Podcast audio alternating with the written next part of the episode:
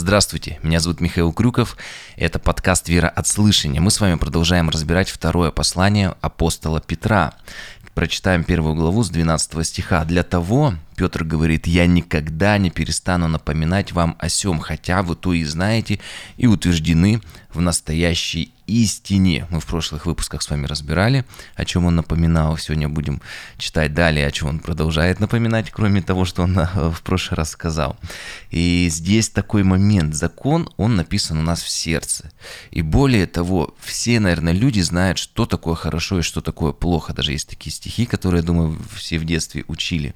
И Петр говорит, что христиане не, не дурачки. Вы не как, вы знаете, школьников нужно постоянно учить. Петр пишет, что нам нужно напоминать. Это немножко э, другое значение имеет, то, что он написал. Он говорит, вы это знаете, но вам нужно обновление.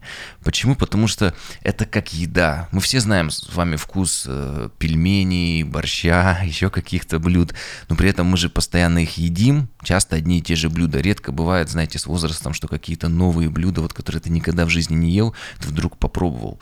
Но почему мы их едим? Потому что в этом есть потребность. Если мы, мы не будем есть физическую пищу, мы умрем. И точно так же Петр говорит, что есть хлеб с небес.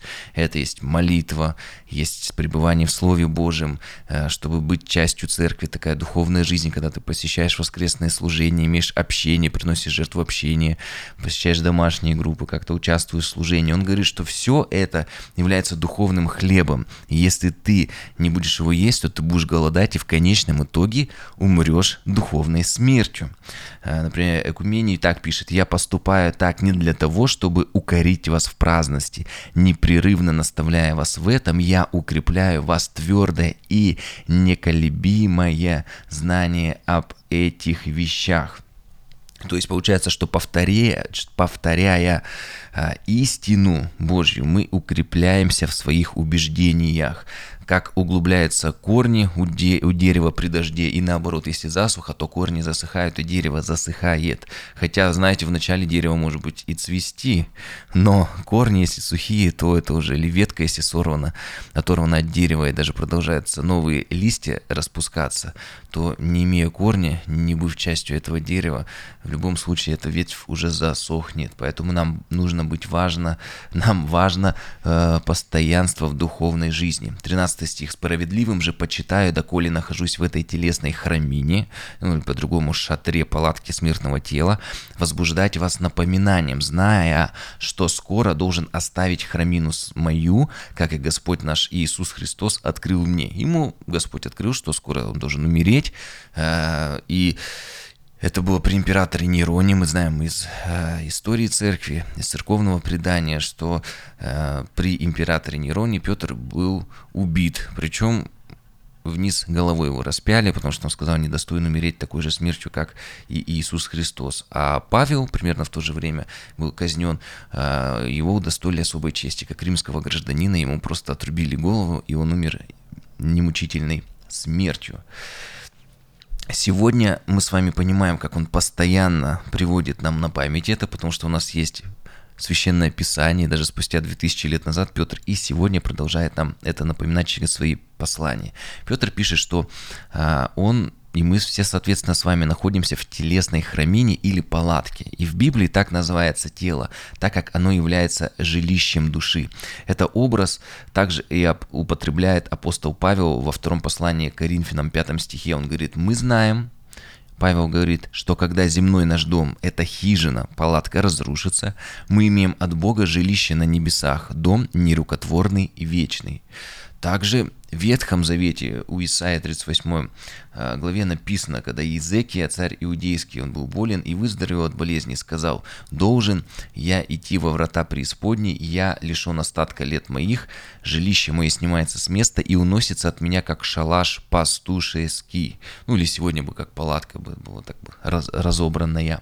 Получается, что по Писанию душа человека при жизни э, настоящей живет в теле, когда мы с вами живем, у нас у каждого в теле есть душа, есть смертное тело и вечная душа. И человек, э, вот сегодня мы все с вами живем в квартире или в капитальных домах, а при смерти мы с вами покидаем этот дом и отправляемся в другой мир. И в этом образе мы видим, что по Писанию, еще раз смотрите, человек имеет бессмертную душу и смертное тело. И бессмертная душа, она временно, причем даже, я бы сказал, кратковременно пребывает в теле, и как от палатки э, она с легкостью покидает свое временное жилище. Э, ей не требуется какая-то спецтехника, куча рабочих, чтобы разобрать этот дом. Нет. Нам сегодня немного сложно понять этот образ, так как, э, как я уже говорил, сегодня мы все с вами живем в капитальных домах и квартирах, но раньше многие семьи и даже народы имели кочевой образ жизни, и им не было смысла строить капитальные дома, останавливаясь на ночь или даже если на пару лет не строили э, себе временные дома, палатки. И, как мы помним, Павел, кстати, был очень искусным в этом деле. Вот палатка – это очень сильный образ для нас сегодня с вами – именно а, палатки а, временного а, строения, а не прочного капитального дома, в котором, кстати, можно прожить всю свою жизнь. Палатка – это не недвижимость, это движимость, подвижное жилище, имущество. Э, много времени не потребуется, чтобы ее разобрать. Не нужно, как я уже говорил, никакой специальной техники и рабочих. Поэтому вывод такой сделан, что не нужно э, врастать в эту жизнь нам слишком сильно, э, слишком глубокий фундамент строить на этой земле, потому что однажды мы покинем этот земной мир. Поэтому Иисус и побуждает нас, говорит, что блажение не давать, нежели чем брать. Потому что чтобы мы не в себя, в Бога богатели, делали больше добрых дел, больше служили ближним. Потому что чем больше мы себе наберем, чем больше мы укоренимся в этой жизни, тем ну, это же все придется здесь оставить. Вот, поэтому со смертным телом, когда его покидает бессмертная душа, что происходит? Тело подвергается быстрому тлению, и нет уже никакой палатки, это все очень быстро происходит. И этим образным выражением Писание нам показывает, что христиане, давай вообще все люди, мы все с вами странники и пришельцы на этой земле, вот как кочевые народы. В этом видимом мире у всех нас, получается, и дома-то прочного нет, а есть только временные палатки, временное жилище, вот наше тело.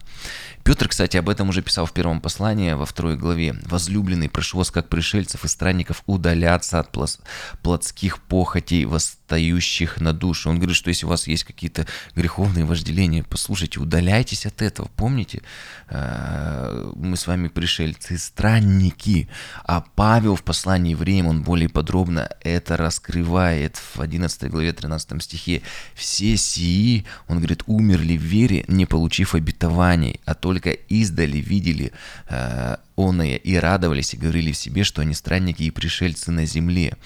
Потому что, да, на этой земле мы никогда э, не сможем построить э, Божий какой-то дом, вечность построить, потому что мы понимаем, что ну, на этой земле мы не получим вот этих обетований, что э, Бог всякую слезу ототрет, и уже не будет ни болезни, ни страданий. Это будет только на небесах. 14 стих. «Ибо те, которые так говорят, показывают, что они ищут Отечество». Да, мы меняем свою жизнь, мы э, делаем, стараемся много добра делать, служить, и этим покажем, что мы ищем Отечество. 15 стих. «И если бы они в мыслях имели то Отечество, из которого вышли, то имели бы время возвратиться». То есть они бы шли в какую-то свою свою землю э, обетованную, но они стремились к лучшему, то есть к небесному, посему и Бог не стыдится их, называя себя их Богом, ибо Он приготовил им город. Получается, Бог приготовил для нас всем, всех город, и мы сейчас живем так, чтобы быть достойными, после того, как мы покинем эту палатку, войти в этот город –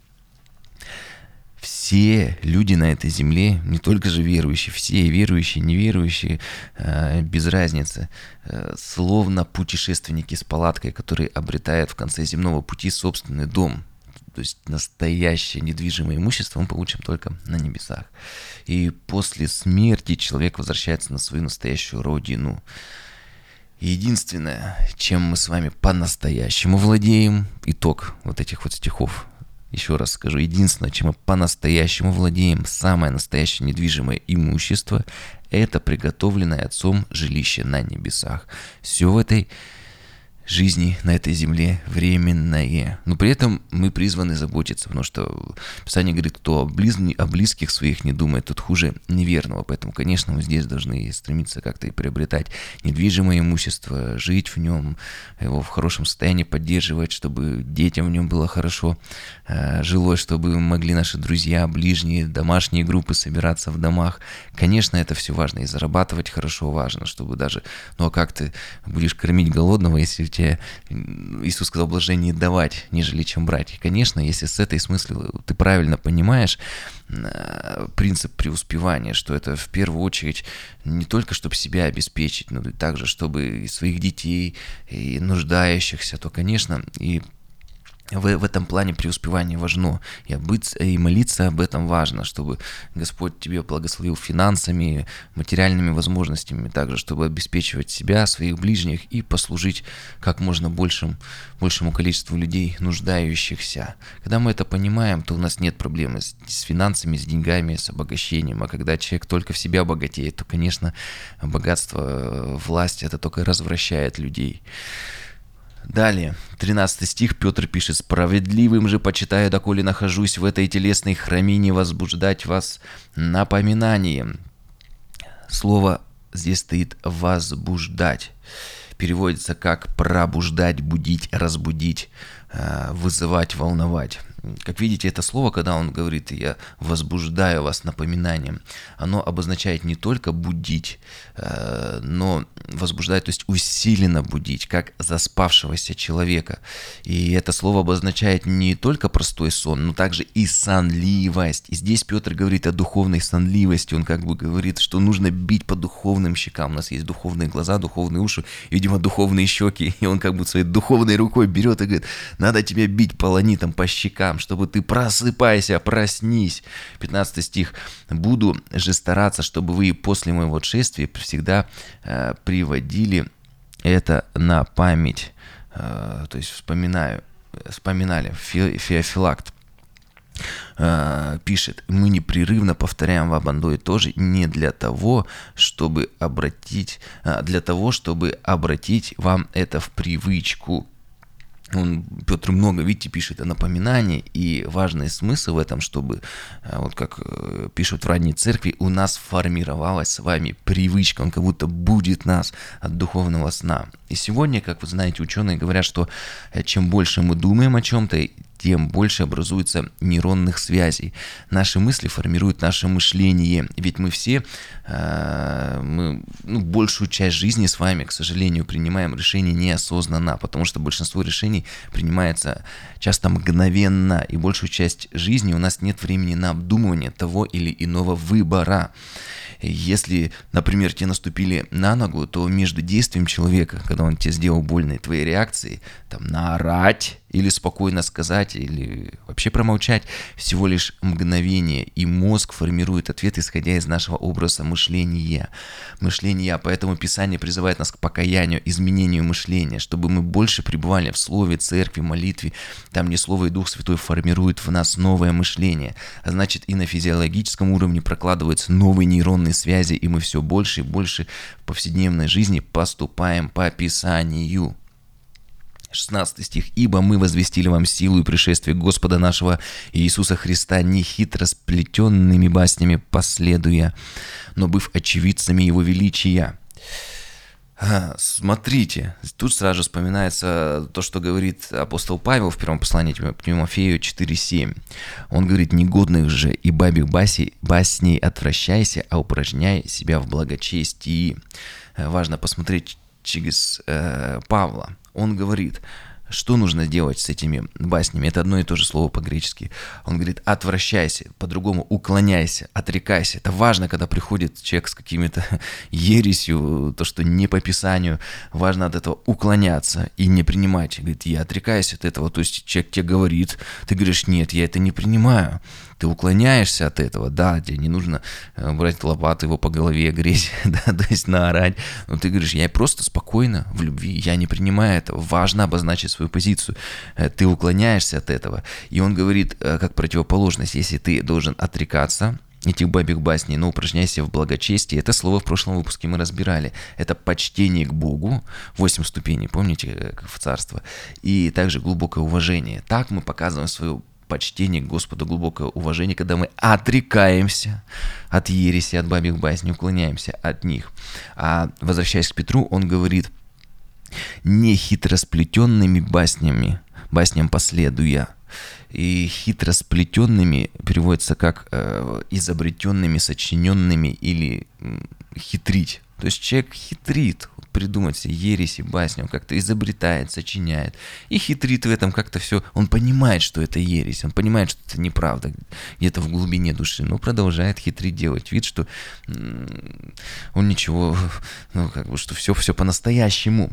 И, как я говорил, это слово басни, это слово мютхойс греческое, и переводится оно как миф. Это мифы, что Павел говорит, что Петр также басня, сказка, вымысел или слух. Даже бывает какой-то слух прошел где-то в интернете, человек на веру это принимает, а Петр говорит, так зачем принимаете это на веру, эти слухи, эти басни, эти выдумки, мифы. Экумений пишет, эллины обольщают красноречием, а еретики баснями, как, например, приверженцы Валентина, что слагает сказки о глубинах и о молчании. Ничего подобного у нас не найти наше учение у христиан э, к вам мы изложили простыми словами, как говорит Павел в послании к Коринфянам. Вот так вот, все очень просто.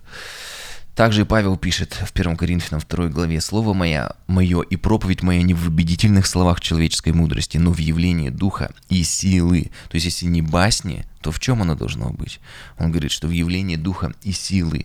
И если посмотреть, как э, в церкви это комментировали, например, Златоуст, он спрашивает, если проповедующие и слушающие были простыми людьми, и при этом были гонения, страх и трепет, то каким образом была одержана победа? И он отвечает, божественной силой, конечно. Простые проповедники, будучи стесняемы и гонимы, победили гонителей. Почему? Не потому ли, что внушали веру духом. Это и значит явление духа. Таким образом, для проповеди служит не а, унижением, а украшением то, что она возвещается без мудрости. Это и доказывает, что она божественная. Мудрость унижала крест, а простота возвещала силу Божью. Феофилакт говорит, как понять проповедь силе? Значит, не в мудрости, а в немощи. Хотя я и терпел гонения, и меня били бичами, но оказался сильнее, и это является величайшим доказательством слова. Помните, как написано, что Бог в нашей немощи являет свою силу. Он говорит, что хотя и били, и часто христиане претерпевают даже физическое насилие, но он говорит, что мы, преодолев это, оказываемся сильнее. И это является доказательством слова, величайшим доказательством. Да, конечно, чудеса и знамения а, тоже являются подтверждением а, слов и проповеди Евангелия, но а, посмотрите, повлияли ли на еврейский народ в пустыне чудеса и знамения. Нет, 99% из них легли костями в пустыне, свои кости оставили свои тела, но самое, свои шатры палатки, но самое главное подтверждение слова проповеди – это явление в немощи силы, когда, несмотря на гонение, лишение, непонимание ближних, несмотря на развращенность этого мира, мы остаемся верны Слову и живем так, как написано в нем. А Слово – это и есть Иисус Христос. Он сам сказал, чтобы мы были не только слушателями, но и исполнителями сами слова, а это всегда влечет за собой скорби. Если мы их переносим, то это и является главным свидетельством того, что Бог с нами действует в нас и через нас. Только лишь своей силу, силой, конечно, невозможно жить по слову и претерпевать все скорби, лишения и гонения. Но в Евангелии от Луки 18 главе Иисус сказал, невозможное человеком возможно Богу, Бог с нами. Иисус Христос по Писанию живет в нас, и мы имеем Духа Святого, так что мы с вами не одни. Он всегда держит нас за правую руку, помни об этом. Эту палатку земной жизни когда-то придется оставить. Все скорби и тяжелые времена закончатся, и мы будем всю вечность там, где нет слез, нет болезней, и сам Бог будет с нами в этом э, в этой настоящей недвижимости, в Божьем городе, как написано в Евреям, в город, который Бог приготовил для нас. Поэтому не отчаивайтесь, радуйтесь, помня об этом. Ну, конечно же, радуйтесь Божьей радостью и тем миром, который не зависит от обстоятельств – но только той радости, которую дает Бог в сердце, несмотря на внешние бури, шторма, какие-то сложные жизненные обстоятельства. Бог дает это утешение, дает мир, радость, что однажды мы с Ним будем на небесах, и там наш тяжелый непростой путь закончится. Но здесь у нас, если посмотреть с другой стороны, мы с вами странники и пришельцы, у нас с вами увлекательное путешествие. Если вы когда-то ходили в горы, вы знаете, что такое путешествие никогда не проходит, ну как-то вот, как говорится, все по маслу. Там всегда есть сложности, кто-то может и сорваться, себе что-то повредить, может быть плохая погода. Но в этом есть радость, когда в конечном итоге ты поднимаешься на вершину горы, и ты говоришь, да, я это сделал. Но когда ты поднимаешься на вершину, это длится мгновение всего лишь. А когда наш земной путь закончится, там ты уже как будто бы в вечности будешь, ты зайдешь на эту Божью гору, в этих, кстати, восьми ступенях, в прошлом выпуске мы говорили, и твоя радость уже, она будет вечна и бесконечна. Благословений.